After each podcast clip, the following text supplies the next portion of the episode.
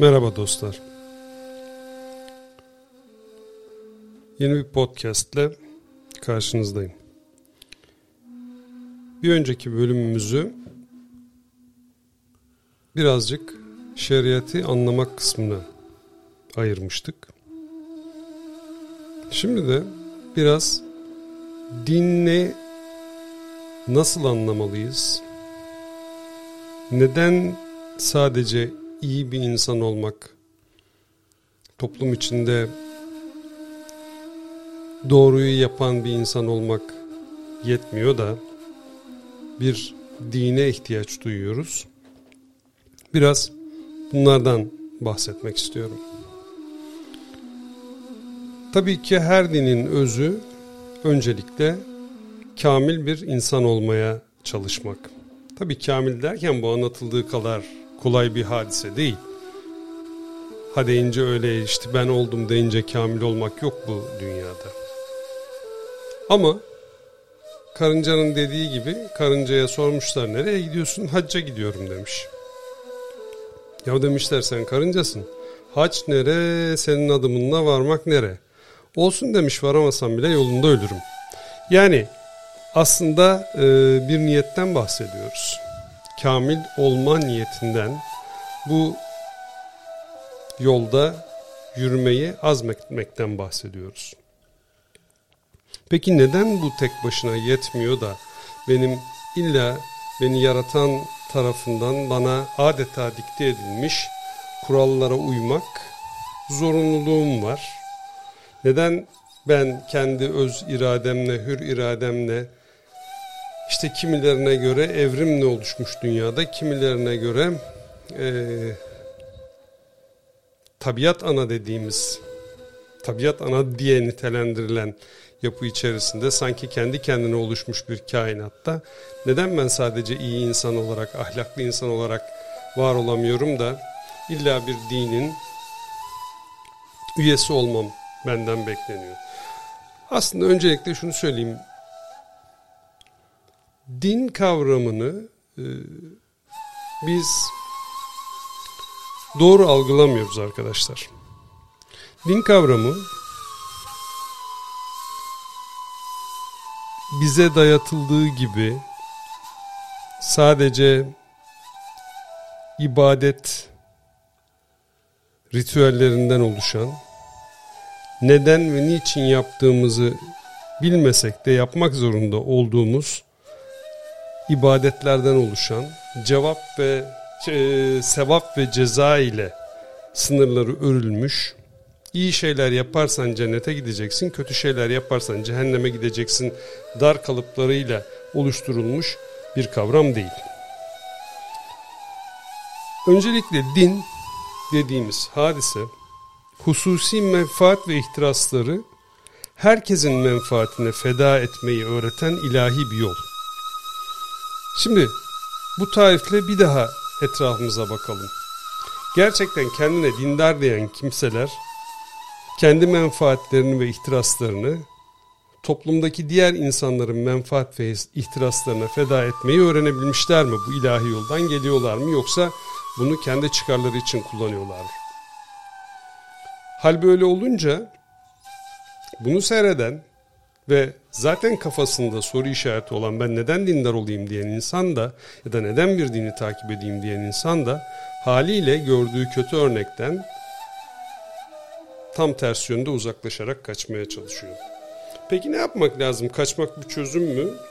Hayır elbette çözüm değil. Çünkü her şeyden önce Allah insana bir e, akıl vermiş ve bu akıl ile iyiyi kötüden, doğruyu yanlıştan, güzeli çirkinden ayırabilme yetisi vermiş.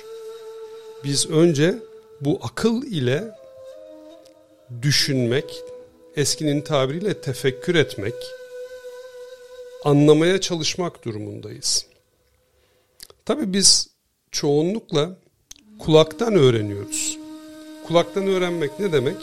Aslından kaynaktan okumuyoruz. Her ne kadar dinin içinde, İslam dininin içinde bir ruhban sınıfı olmasa da seçkinler ve seçilmişlerden öğrenmeye çalışıyoruz. Ne demek bu seçkinler ve seçilmişler?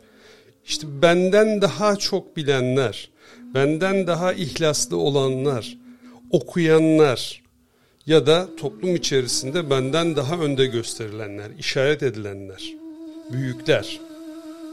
Yani eskinin tabiriyle havas, seçkinler.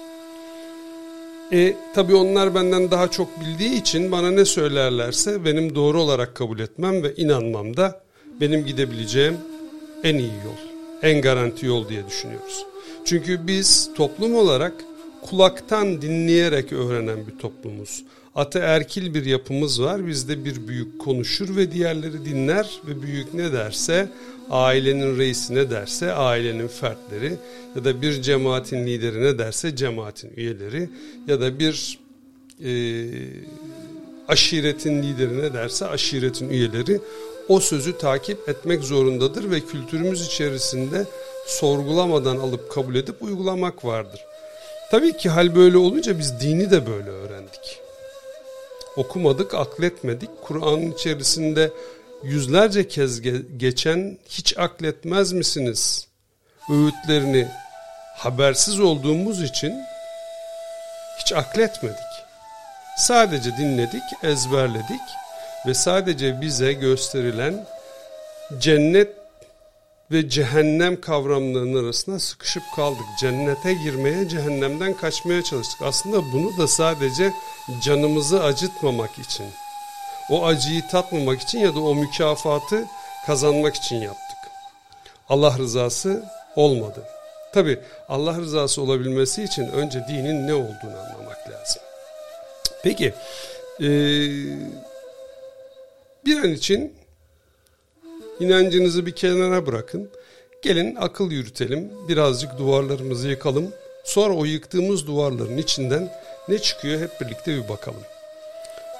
Diyelim ki bir an için bir yaratıcı var. Bizi bir güç yarattı.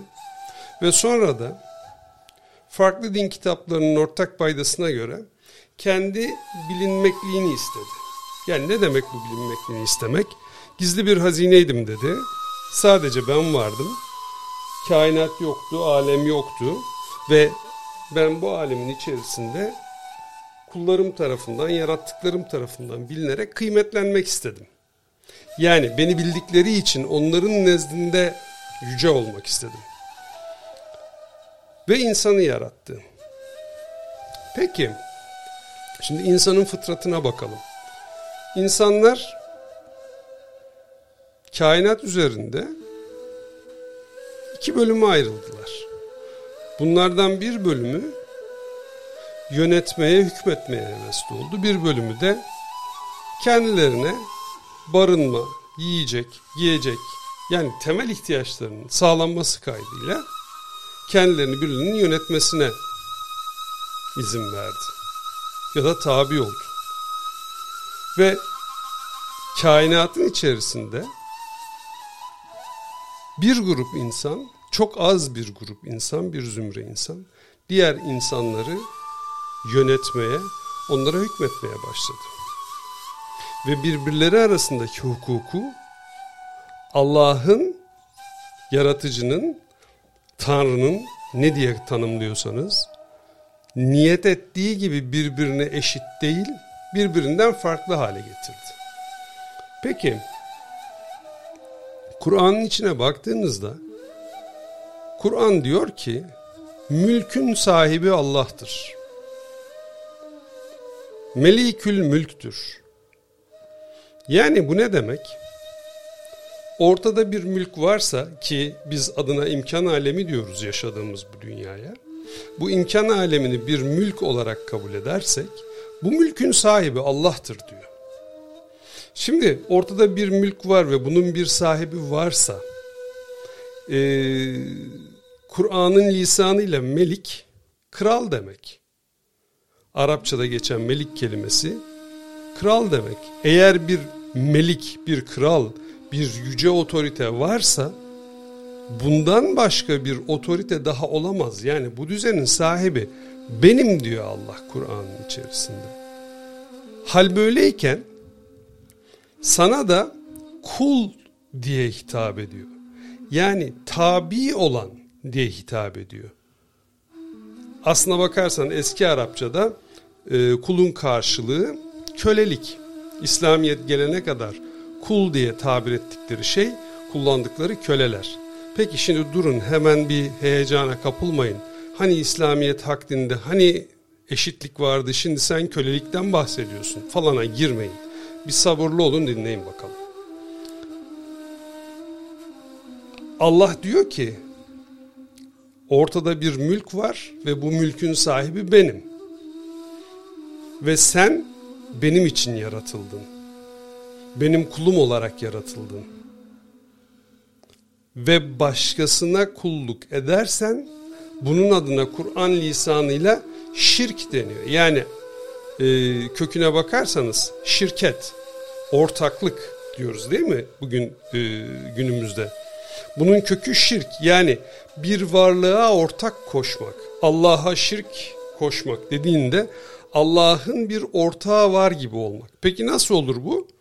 Allah'ın ortağı olur mu canım? Herkes Allah'ın tek olduğunu biliyor, ibadet ediyor diye düşünüyorsunuz. Ama maalesef Kur'an'da da geçtiği gibi Allah'ın mülkünde ona alternatif tuttuğunuz her şey Allah'a karşı tuttuğunuz ortaklar oluyor, şirkler oluyor. Yani bize anlatılmaya çalışıldığı gibi küfretmiş olmuyorsunuz.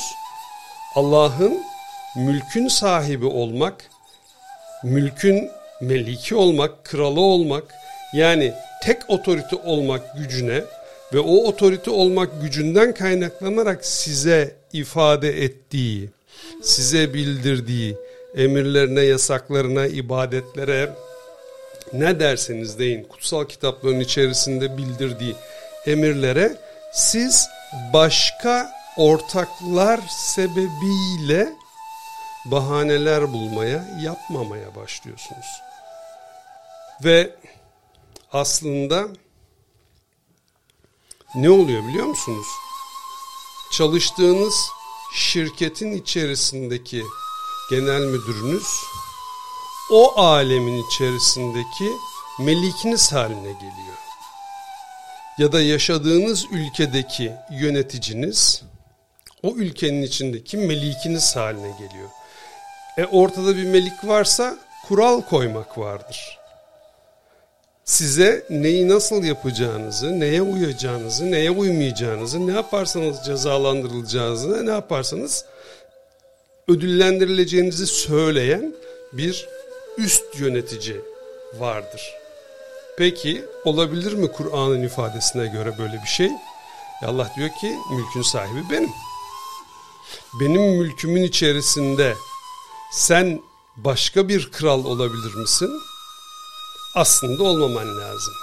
Ama insanlar Allah'a kul olmak yerine kendi yarattıkları düzen yani kendi şirklerine kul olmaya başlıyorlar. Önce ortaklar yaratıyorlar ve buna kul olmaya başlıyorlar. Ve bu düzen içerisinde hani az önce dinin içinde kul olmaya kızıyordunuz ya, hani köle olmaya kızıyordunuz ya, e kendi yarattığınız düzenin kölesi olmuyor musunuz? Oradaki melikin kurallarına uyarak o düzenin kölesi haline gelmiyor musunuz? Ve o düzen sizi ezmiyor mu? O düzen sizin hayatınızı, yaşam şartlarınızı, imkanlarınızı, elde edebileceklerinizi, edemeyeceklerinizi sınırlamıyor mu? Yani aslında Allah sizi kendisine kul ederek diğer kulluklardan kurtarıp özgürleştirmek için dini size gönderiyor. Dinin varoluş sebebi bu. Bunu idrak edebilmeniz için dini takip etmeniz gerekiyor. Çünkü Allah iyi fiilin karşılığını derhal seriül hesap verendir. Evet, bunun karşısında cezayı da tartışabiliriz. Ama seriül hesaptır. Yani rızk verenler içindeki en hayırlısıdır. Siz rızkı bu mülkün sahibinin size verdiğini idrak ederseniz özgürleşirsiniz. O zaman rızkla ilgili bir derdiniz kalmaz. Ama şu an öyle mi? kredi kartını nasıl ödeyeceksiniz? Daha fazla parayı nasıl kazanacaksınız? Ödemeniz gereken vergiden nasıl kaçacaksınız? Ya da kısıtlı imkanlarla yaşıyorsanız bir kilo domatesi nasıl alacaksınız? Bunların hepsi sizin için dert ve bunlar sebebiyle çoluğunuz, çocuğunuz, belki satın aldığınız ev, belki arabanız, belki gitmek istediğiniz tatil, belki almak istediğiniz yeni bilgisayar, yeni cep telefonu, yeni ayakkabı, yeni elbise. Yani bu düzen içerisindeki melikinizin ya da meliklerinizin sizi köleleştirdiği her şeyden Allah size rızkı ben veririm diyerek özgürlük vaat ediyor. Tabi bunu vaat etmesinin de sebebi var. Şimdi bunları anlatmak için erken. Birdenbire e, deryada dibe dalmayalım. Ama dinin bir anlamı da borç demek. Yani Allah'a olan borcunuz. Çünkü Allah sizi var ederek, bizleri hepimizi var ederek size bir şeref bahşetti. Nedir bu şeref? Bir bitki de olabilirdiniz, bir dağ parçası da olabilirdiniz, gökte bir bulut da olabilirdiniz, toprakta olabilirdiniz, toprağın içinde bir mineral de olabilirdiniz, bir hayvan formunda da olabilirdiniz, mikrop da olabilirdiniz ama sizi insan olarak yarattı. Tasavvufi bakış açısıyla size kendi özelliklerinden özellikler yansıttı. Sizi yaratılmışların en üstünü kıldı. Çünkü düşünebilen, yorum yapabilen, karar verebilen bir canlısınız. İyiyi kötüden, güzeli çirkinden ayırabilme yeteneği verdi. Hatta kendi kün emriyle, ilahi muradıyla ortaya koyduğu ilmini keşfetme imkanı verdi. Bu sayededir ki bugün gecenin karanlığında ışığı yakıp aydınlanabiliyoruz. Ya da bu ilim sayesinde ben hiç tanımadığım, yüzünü dahi görmediğim sizlere aklımdakileri aktarabiliyorum. Siz hiç tanımadığınız birinden Allah kelamı dinleyebiliyorsunuz. Bu ilim sayesinde aylarca süren haç yolculuğu inşallah e, korona illetinden kurtulduktan sonra yine saatlere dönecek bir süre içerisinde yapılabiliyor olacak. Bu ilim sayesinde doğu batıyla, batı doğuyla, kuzey güneyle, güney kuzeyle tanış oldu. Yani Allah'ın kuluna, yarattığına verdiği kendine ait özelliklerin yansımaları sebebiyle biz bunları yaşayabildik. Bu kadar büyük bir lütuf karşısında da yalnızca bana kulluk edin, yalnızca bana ibadet edin, yalnızca benden dileyin dedi. İşte dinin bütün özü bu arkadaşlar. Yani sizi Allah özgürleştirmek için başkalı efendilerin altında köle olmayın diye kendi mülkünde, kendi krallığı altında sadece bana kul olun, benden dileyin, bana ibadet edin, buradan yürüyerek de öteleri bulabilirsiniz dedi. İşte bir önceki konuşmada anlattığımız şeriat bu düzenin içerisinde insanların birbirlerine olan hak ve hukuklarını düzenlemek için var. Bunu da başkasına bırakmadı. Tabii ki siz bir düzenin, bir mülkün sahibiyseniz bu mülkün kurallarını da oluşturursunuz. Düşünün biz Türkiye'de yaşıyoruz. Amerikan senatosu mu koyuyor bizim kurallarımızı? Hayır. Bu ülkede meliklik yapan, bu ülkeyi idare eden yöneticiler bizim hangi kurallara tabi olacağımızı belirliyor ve işte bize ne yapıp ne yapmayacağımızı söylüyor. Peki mülkün sahibi Allah'sa, bütün kainatın sahibi Allah'sa onun bu kuralları koyuyor olması ve bu düzenlemeyi yapıyor olması çok mu anormal? Elbette değil. Çünkü biz nefsi olan yaratıklarız. Nefsimiz bizi bu dünya içerisinde eskilerin tabiriyle heva ve heveslerimize doğru götürüyor. Hep daha fazlası olsun, hep daha iyisi olsun, hep benim olsun duygusu içerisindeyim. Bu aslında bir bakış açısıyla kötü değil ölçüsünü bulabilirseniz. Ama e, herkes aynı durumda ve kısıtlı kaynaklar içerisinden bunu elde etmeye çalışıyoruz. O zaman ne oluyor? savaşlar, kavgalar, düşmanlıklar başlıyor. Aslında insan kendi eliyle kendi yaşadığı ortamı bir kabus ortamına çeviriyor. Bir cehenneme çeviriyor. Cenab-ı Allah da koyduğu şeriatı ile Kur'an'ın içerisinde belirttiği kurallarla aslında insanların bu kötü sınırlardan uzak durmasını teminen ne yapıp ne yapmayacağınızı size söylüyor. Aslında size hayatınızın kullanım kitapçığını veriyor. Hani nasıl bir telefon alıyorsunuz içinden bir kullanım kitapçığı çıkıyor. İşte bu tuşuna basarsan bu olur, buraya basarsan bu olur. Şöyle şarj edeceksin, böyle koruyacaksın, böyle temizleyeceksin diyor. Şu sıcaklıkta kullanacaksın, bu sıcaklıkta kullanmayacaksın diyor. Ya insanın kendi eliyle yarattığı bir cihaz için bile nasıl kullanacağını sayfalarca anlattığı kitapçıklar varken ya en kıymetli olduğunuz şey hayatınız. Daha önemli bir şey yok. Başlangıcı sizin elinizde değil, bitişi sizin elinizde değil. Bu ikisi arasında olacaklarda da kaza ve kaderi de inşallah başka bir zamanda değiniriz. Kaza ve kaderle şekillenen bir yaşamınız var. Peki bunu en iyi nasıl kullanacağınız konusunda size verilmiş bir kullanım kitapçığını, bir kullanım kılavuzunu hiç merak edip okudunuz mu? Hiç şöyle sayfalarına baktınız mı? Boş verin size ne dendiğini. İslam işte şöyle kötüymüş, teröristmiş. Ya boş ver İslam'ın kendisi barış demek. Dinin anlamı özgürlük demek.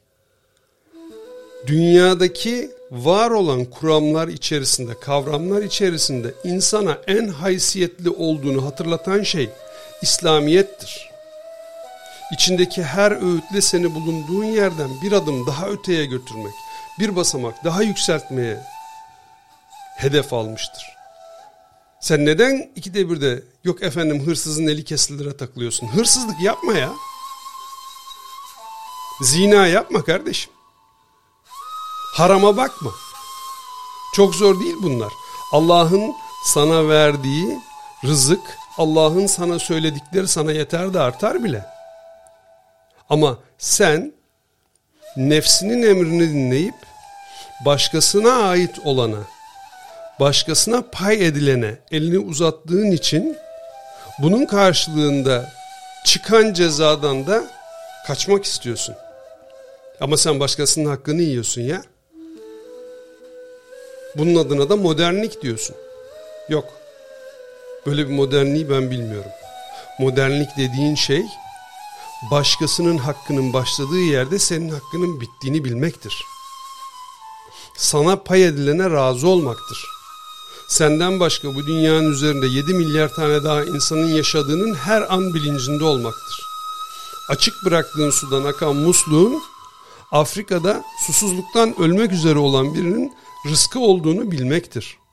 Kazandığın paranın içerisinde fakirin hakkı olduğunu bilmektir. Bunu bilmem ne kurumuna zorunlu 5 liralık bağış yaparak ödemek zorunda değilsin. Sadaka vermek güzel sözle de olur. Bir yetimin başını okşayarak da sadaka verebilirsin. E peki canım ben zaten bunları iyi bir insanım. Kalbimde çok temiz yapıyorum. Ey beni dinleyen arkadaşım. Allah aşkına kendine bir sor. Gerçekten yapabiliyor musun? Niyetle yapmak birbirinden ayrı şeydir. Aklından bunları yapmak geçiyordur. Gerçekten bunu fiiliyata, amele döndürebiliyor musun? İçinde bu duygu var mı yoksa hep nefsin hep bana, hep bana, hep bana mı diyor? Bir düşün bakalım. İşte Cenab-ı Allah yarattığı kulun nefsi yönünde gideceğini bildiği için ona dini gönderiyor ve diyor ki sizin için İslam'ı seçtim. En mükemmel olanı seçtim ve size gönderdim. Ve bunu doğaüstü bir varlıkla göndermedim.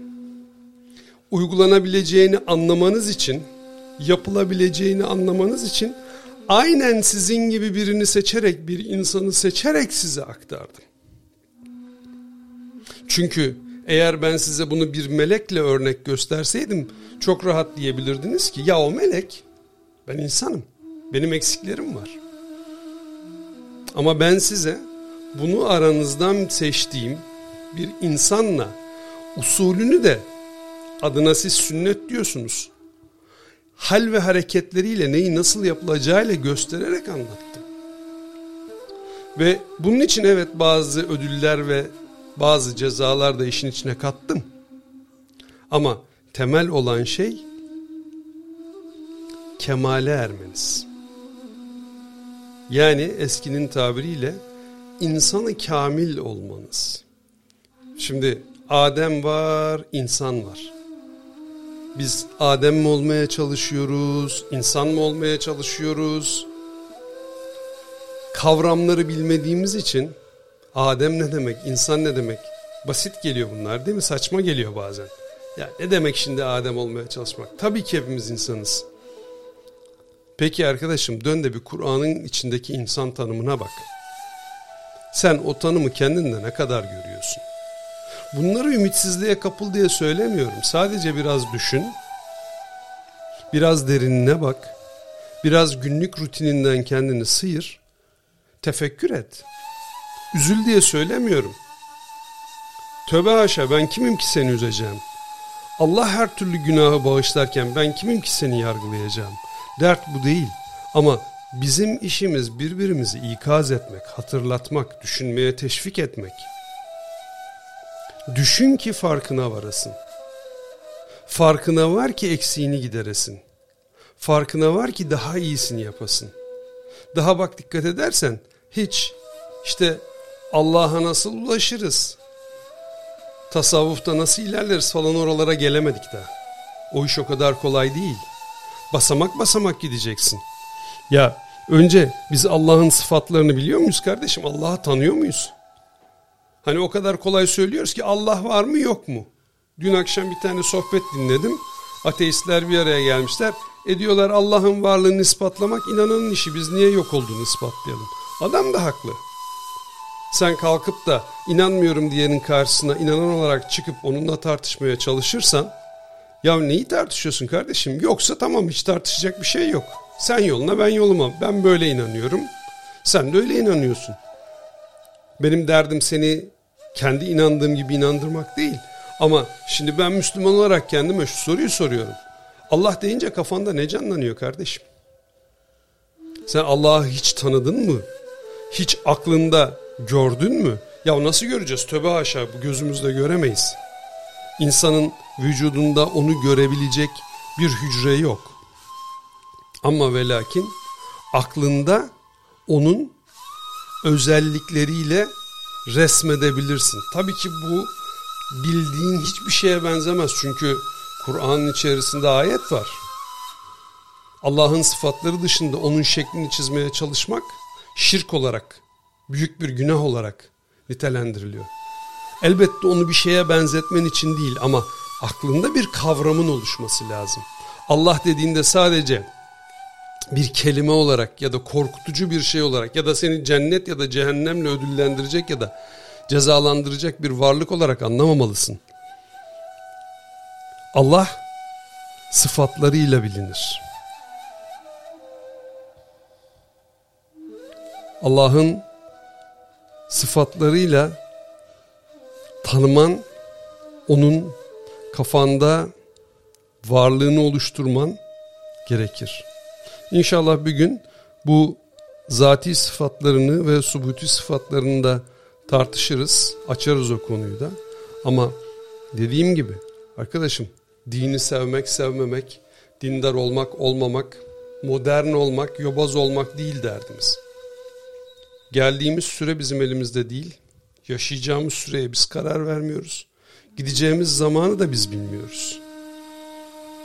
Belki 5 dakika sonra Belki 50 yıl daha. Bunu bilmek bizim ufkumuzda, bizim bilgimizde değil. Ama elimizde olan şey şu an. Bu anı değerlendirmek, bu anı imar etmek, bu anı mamurlaştırmak, cenneti de cehennemi de bu dünyadan başlayarak yaşamayı beraberinde getirir. Hani birçoğumuz yapıyoruz ya, bakıyorsun Adam her şeyden vazgeçiyor. Bu dünyasını cehenneme çeviriyor. Niye öbür taraftaki cenneti yaşamak için? Ama Kur'an sana böyle bir şey söylemiyor. Sana iş huri ise bu dünyada da var. İş altından ırmaklar akan cennetse bu dünyada da olabilir.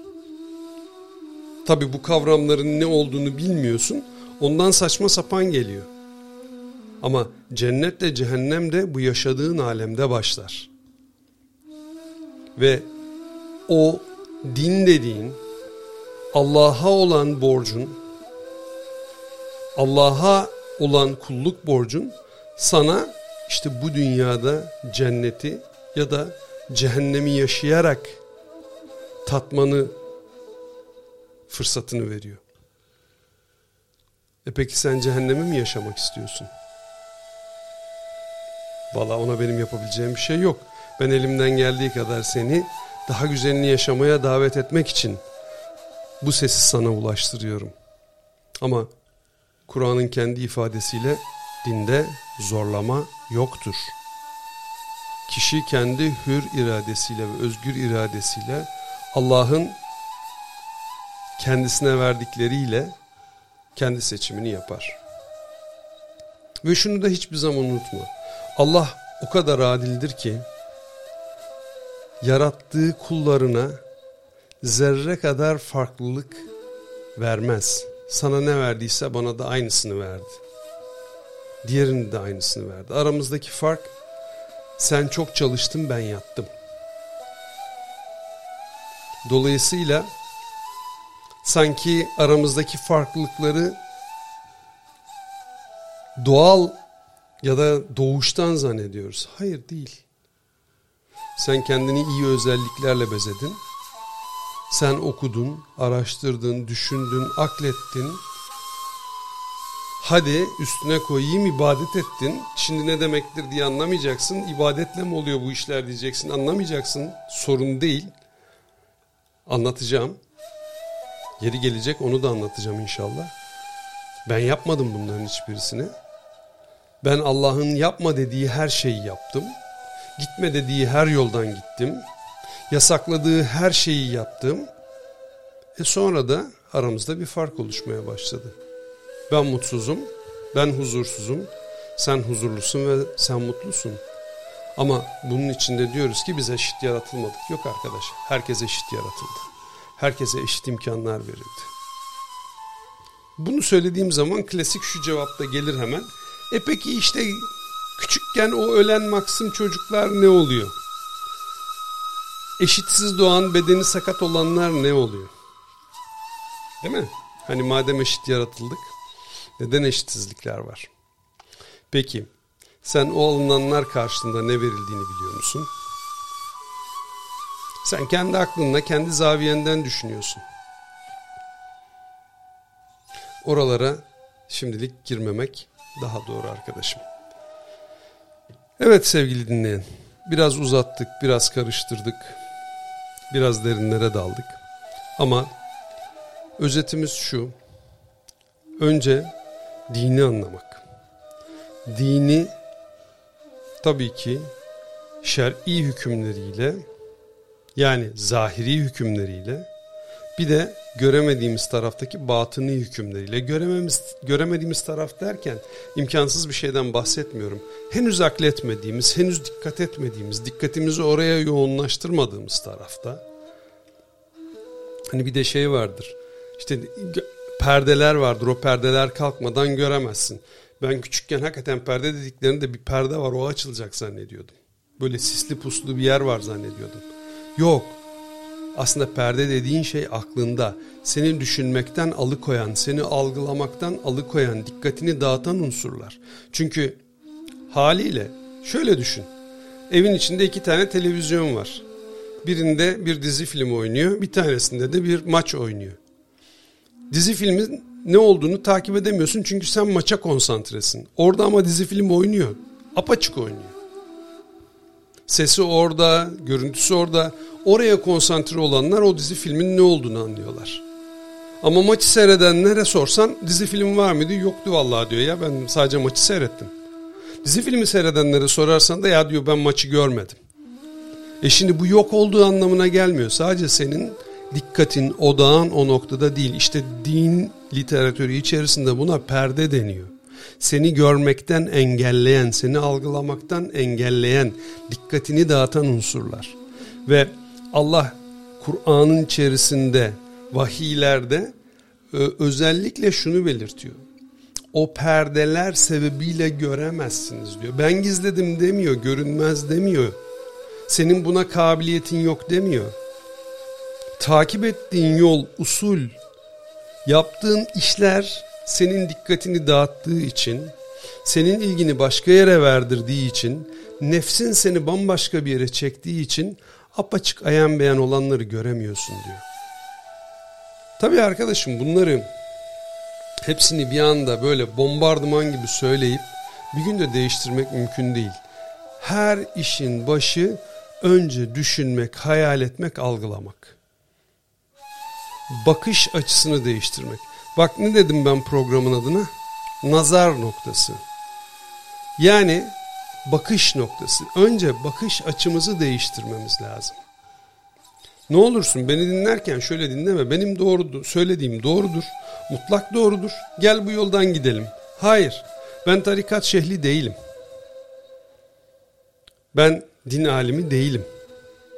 Ben sadece Allah'ın beni muhatap kılıp bana muhatap alıp söylediklerini anlama gayreti içerisinde olan ve bunu anlarken de bana dikte edilenden değil Allah'ın bana verdiği akılla anlamaya, araştırmaya çalışan bir bakış açısından ilerlemeye çalışıyorum.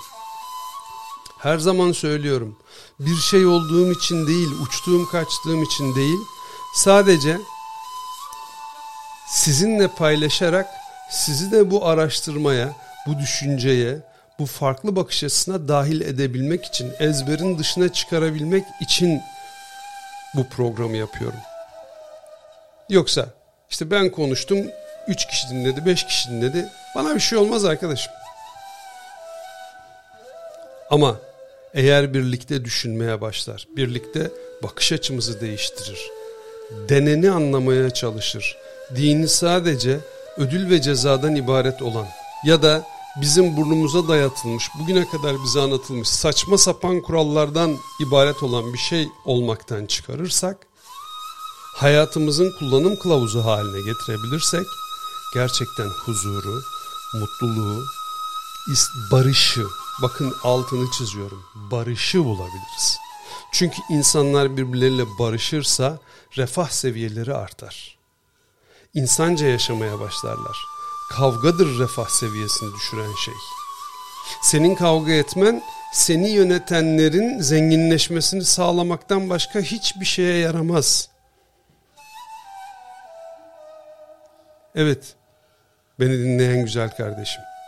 Ne olursun anlattıklarımı itirazsız, akıl süzgecine koy, düşün, tefekkür et. Beğenmediysen yine bildiğin yoldan gidersin. Ama beğendiysen ben seninle burada yine farklı bakış açılarını paylaşmaya devam edeceğim. İnşallah bir gün sen de kendi bakış açını bana anlatma imkanı bulursun.